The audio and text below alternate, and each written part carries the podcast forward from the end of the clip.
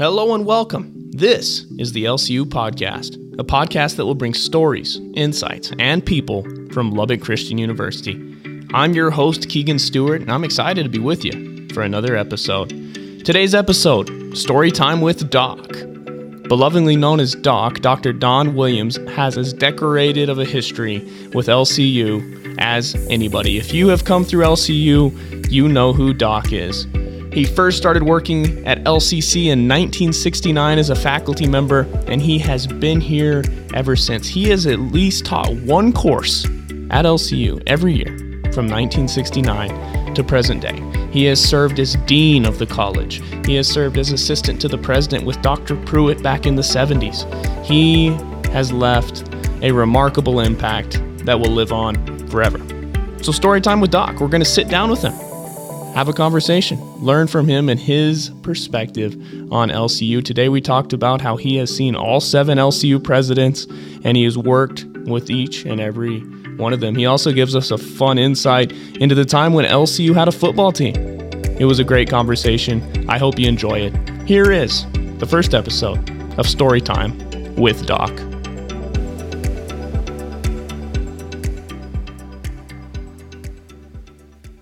Doc, thanks for joining us today. Oh, you're welcome. Nice to have an invitation to join you. Is this uh, is this your first podcast? Yes.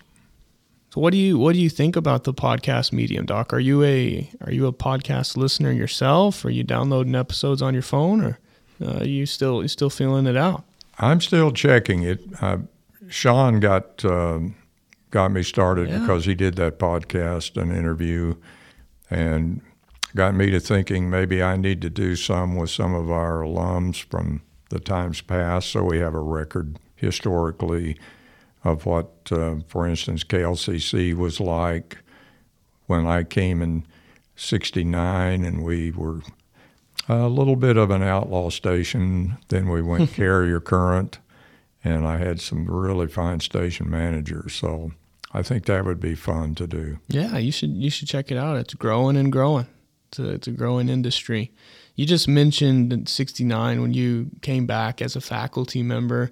Doc, you have taught at least one class at LCU or LCC every year from that point, 1969 to 2022, present day. What what's the biggest difference in the classroom from that first year to just earlier this year in the spring semester 22? What's the biggest difference in the classroom? Well, I think one of the things is the change in the students who are used to more of a visual approach mm. rather than taking notes. Because I know when I started in 69, I made a lot of transparencies for overhead projection. I even did some slideshows uh, because I thought it was important to, for them to see some things rather than just take the notes. And and in fact, I found some of my old uh, uh, slick sheets there from the transparencies, uh, days of the transparencies, and I was looking at those and I thought, well, that's that's interesting the change because it's it's so much easier now to create on the computer and to create a PowerPoint to move photos over, which I was thinking back to when I did those slide shows. I had to make 35 millimeter slides. I had those separated from the outline that I would put with the transparency. So, yeah, it's a whole lot simpler. And uh, I think this group expects it. Yeah. At this point. Um, I know the last time I taught persuasion, I thought this is unbelievable that I can bring in all of this material of current events. We were tracking the presidential election. We were discussing uh, fact versus uh, fiction in some of the events of that campaign and of the election. And it was just marvelous because I look back to when I first started teaching, I would make a lot of a ton of Xerox copies of articles that I might share with the class or at least give them highlights. And now I can send that to them via the email, mm-hmm. and they actually see the whole, not just bits that I selected. So that to me is a great advantage that these and and I remind my students that I get a little upset when they're lazy because they have at their fingertips so much information. All they have to do is go online, put the title, subject, whatever in. They have an unending. They don't have to go to the library like I made the students do when I came in '69. Um, that that's a major advantage for them. And I'm afraid they get a little lazy sometimes. Uh, not, well, they're happy for me to give it to them. Sure. And they're not necessarily as energized to go out and find it. With the increase of technology in the classroom, now you have to worry about uh, that technology serving as a distraction, don't you? You got to, hey, get off your phone, and hey, what, what are you doing on your computer? Are you taking notes or surfing the web? And, Yes, that's that's always one. Um, I guess what irritates me, Keegan, is um, the fact that they think I don't see things. That's right. I know I'm old, but I am seeing the fact that they're not taking notes, that they're they're surfing, fishing, doing something, playing games. So I have a tendency to call that to their attention. Good for you. Can't let it slide. Cannot, buddy. so you've been here since 1969, as we mentioned, and, and what that means is you have seen uh, all seven LCU, LCC presidents. That's you, correct. You've seen them I've, all be. I've worked with all of them. You've worked with all seven. When somebody asks you about that, what are some of the first thoughts that come to your mind uh, about that? Well, I see it that each president played a significant role in a specific time period. Dr. Mattox, who was first, really had to do a lot of work to lay the foundation. When I came here, for instance, as a freshman in 1960, we had the administration building and Katie Rogers were the two permanent buildings, everything else barracks. And there, yet he had put together a really solid group of faculty, which demonstrated to me that you've got to have that as the core. You've got a great faculty. The buildings, you have to have certain equipment, science labs, etc. But he was diligent in maintaining this idea that he could see into the future, that he had a dream and I got we were we were in fact so caught up with that that that's why I wanted to come back to teach because mm-hmm. I wanted to be a part of fulfilling that dream that Dr. Mattox had. Uh, Dr. Hacker came in after Dr. Mattox. Uh, a bit he was here two years, but he played a significant role, in my opinion, in expanding some of the areas and in getting people to think about, continuing to think about the future that we had. Dr. Pruitt came following Dr. Hacker, and I worked as his assistant when he was dean and when he was president. And we put we put together uh, the first ten year self study with SACS in 1976. Uh, Dr. Pruitt had a dream, and he was also very, um, very oriented to getting things properly done. Uh, we we wanted to have a clear cut picture of the board's role and of the administration's role. That 76 Self study helped us establish that and solve some issues that we had had in the past concerning the board and their involvement in the daily activities. Um, Dr. Pruitt also was a jokester. and sometime we'll talk about a lesson that we learned when we tricked the faculty. Oh, yeah. With uh, a guest who came to campus who happened to be Dr. Pruitt, but we'll save that one for All right. for another time. Added to my notes. But when when he envisioned the effluent water project, and he got um, Representative Mahon to support us, and we received one of the largest federal grants ever given out for a study in the effluent, in the use of effluent water, and of course. Uh, Brother Hancock secured some land for us near Wilson, so we had a large project going with that. Um, Dr. Pruitt kept us moving again toward that dream. When he decided um, in the after six years to, step down, then he, we invited uh, Dr. Lemley to come back. Well, Dr. Lemley was here as dean Sure. when, and I should have said that earlier. He came as dean during Dr. Pruitt's time, and Dr. Lemley served for a decade as president. And in my opinion, based on that decade, it was a time for us, uh, in a sense, I called it the Roman peace, because we tried to solidify and to stabilize the university financially um, and to grow the student body with that. And I did fail to mention one thing, and that was that during um, Dr. Pruitt's uh, presidency, and we'll talk about this some other time, but he did have a, a goal, and we established football for three years and played um in the non scholarship hmm. intercollegiate. How about that? And there's some interesting stories there that we could look at sometime.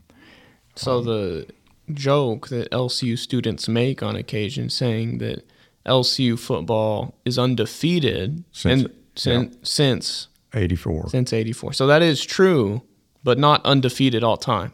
Assuming that that football team Well, if you start in 84, we only had one win in those three years. oh no! Yeah. Oh, also, it's really bad. So it, it 84 was the year we dropped it. So we're undefeated since we dropped it. since '84. We defeated a team from Monterrey, Mexico. Really? Yeah. How about that? That was a big victory. Was it was it in Lubbock or was it? In yeah, we played it. We played the first game at Lowrey Field. Okay. and the then we came over here to LCS's Lena Stevens Uh-huh. football field and played there. So did you witness the only victory in LCU football history? Yes, How about that? I I did the announcing. You announced it. Yeah, Charles Stevenson was a spotter. We had a, we had a fun time. That's great. It was great up in the booth. Um, and in fact, we got in trouble a time or two uh, because we said some things over the air maybe we shouldn't have. Um, a comment or two about the coaching decisions on a fourth and one Yeah. when um, we we had a lead over McMurry Uh huh. and we had not made one one running play all day. Maybe had made a yard, and we had a fourth and one, and the coach decided to go for it, and we didn't make it. And McMurry got the ball, kicked a field goal, and won the Oh game. man. And we made a comment that shouldn't have been on the air, Well, but it was just why are we going for it? Yeah. well nowadays, Doc, I think some of the most liked broadcasters are the ones that are the most candid. So maybe that would go really well these days. Oh, I think we were way ahead of our time. I think so. I We- think so. we had, uh, but we had a good experience, and and that was an interesting time, starting from scratch No kidding. with football. Um, we hired a graduate from Tech. He had been a field goal kicker. Oh, he came out. Now the interesting thing is that he was followed by Coach Carthel, and Coach Carthel had been at Eastern, and he came over to, as an assistant, came over here and coached, and actually we he's, we were improving, even in a non-scholarship league. Everybody had been playing, and so you had experienced teams um, that you just can't start a program except we did in softball, women's softball, first year national championship. that. Um, but in that sense, with Carthel, he coached and went to Eastern and then went to WT after a break. He stopped coaching for a time and he was very successful at WT. So part of the issue here was trying to start from scratch is a tough thing. And we had three years and then decided that we'd better hang it up. So, and that happened with Dr. Pruitt. That was with Pruitt. You're working very closely with him as his assistant. You're in the you're in the thick of it. You're learning a lot. I'm assuming. Oh, I did, yes. And, And Southern Association rules and regulations. and and of course we were also working diligently continuing to add things to the campus. Mm. Sidewalks, benches, swing sets. So um, a lot to try to beautify and and make the students feel comfortable.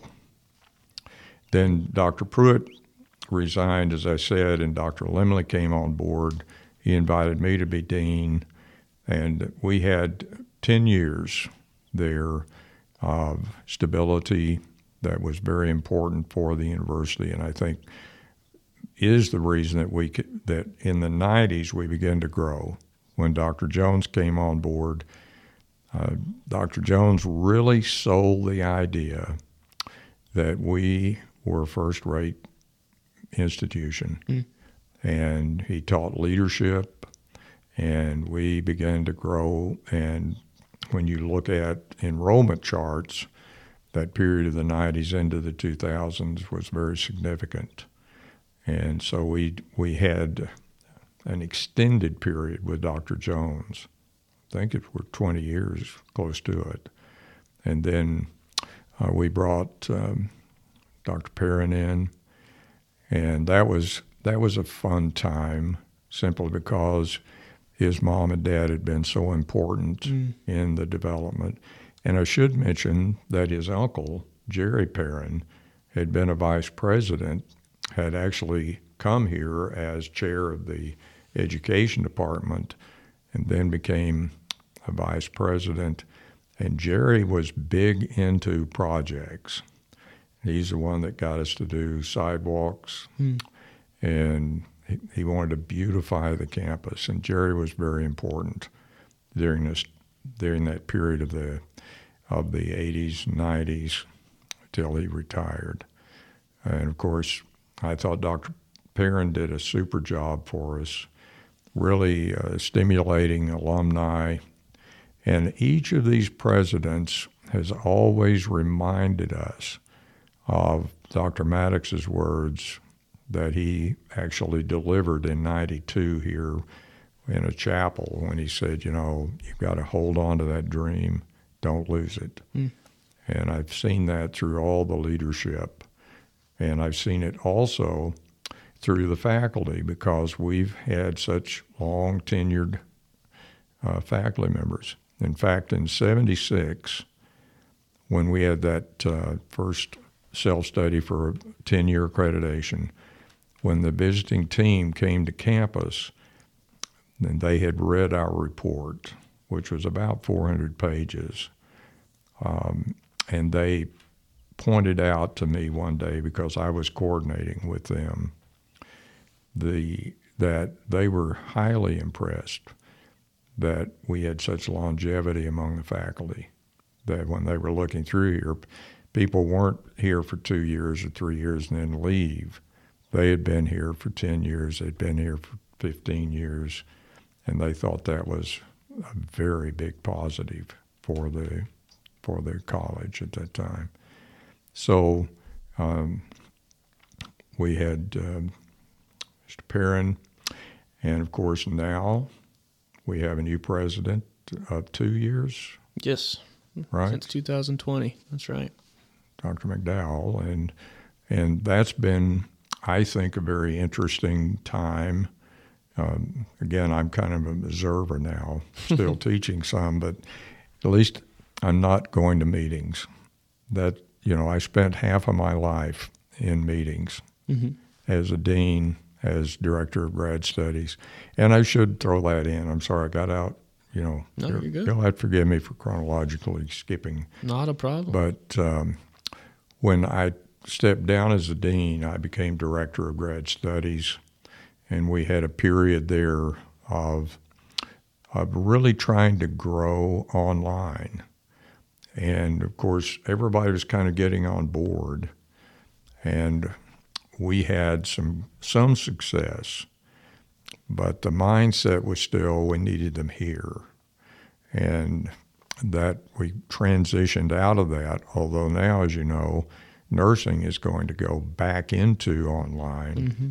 And that I think is important because we have we were early participants in the online and it's just grown exponentially by because everybody now is trying to make some type of contribution mm-hmm. through the online studies where you don't have to go you don't have to move. You can do your work. You can continue to to maintain your job, and so that all occurred uh, uh, with Dr. Jones before he left, and then um, Dr. Perrin helped us, and we got, I think, a real stability again because you have the ups and downs, the ebb and flow of uh, the university, and we needed again a period to kind of take a breath, get everything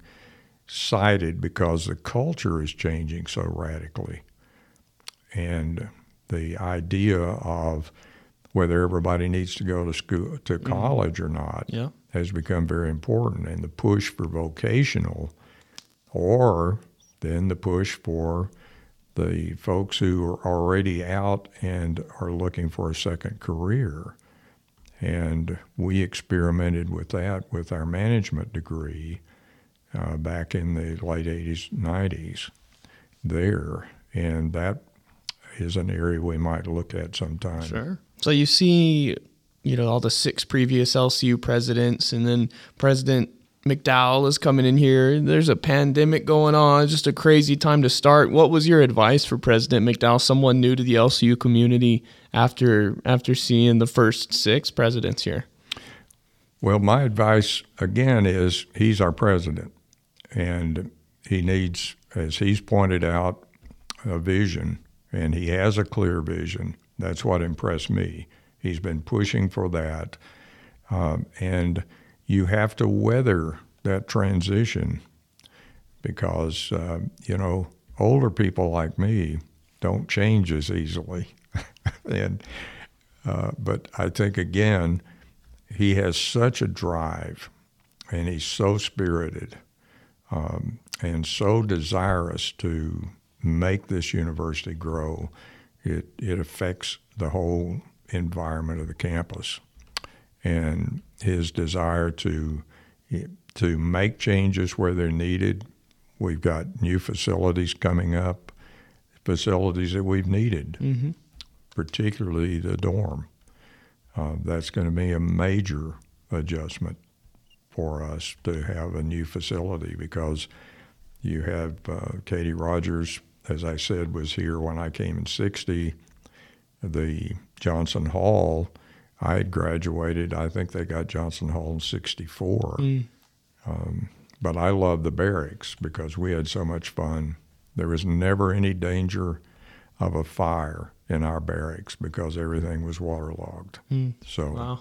we had too many water fights. But uh, but again, I think it's it it. Dr. McDowell has insights, and he is surrounding himself which again is, in my opinion, is what you have to do as a leader. You need to get people who have the current temperature of our environment. And I think we have a new provost coming in. I think he, I was impressed with his interview uh, because he has such a knowledge of where higher ed is going. And I think we have to have that. Mm-hmm. I think you have to step outside your own comfort zone often in order to find those people that can come in and help you. And I believe he will.